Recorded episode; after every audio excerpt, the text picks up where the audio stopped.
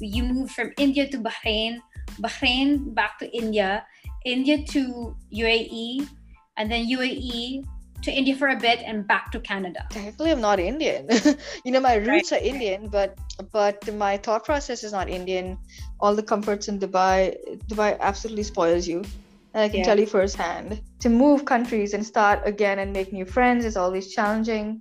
So that was a big shock to my system. Uh, the requirement in all the schools in India is, is that you to oil your hair. Yes, they made fun of my accent. They made fun of that because I'm different. And, oh, I'm from Bahrain. Like, oh, they just thought I'm privileged and I'm doing this. This is going to be my own place.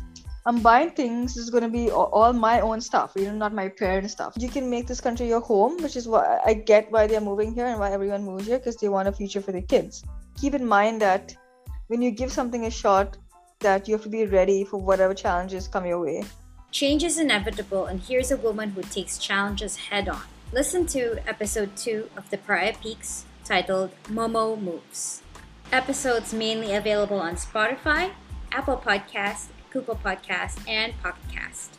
Enjoy!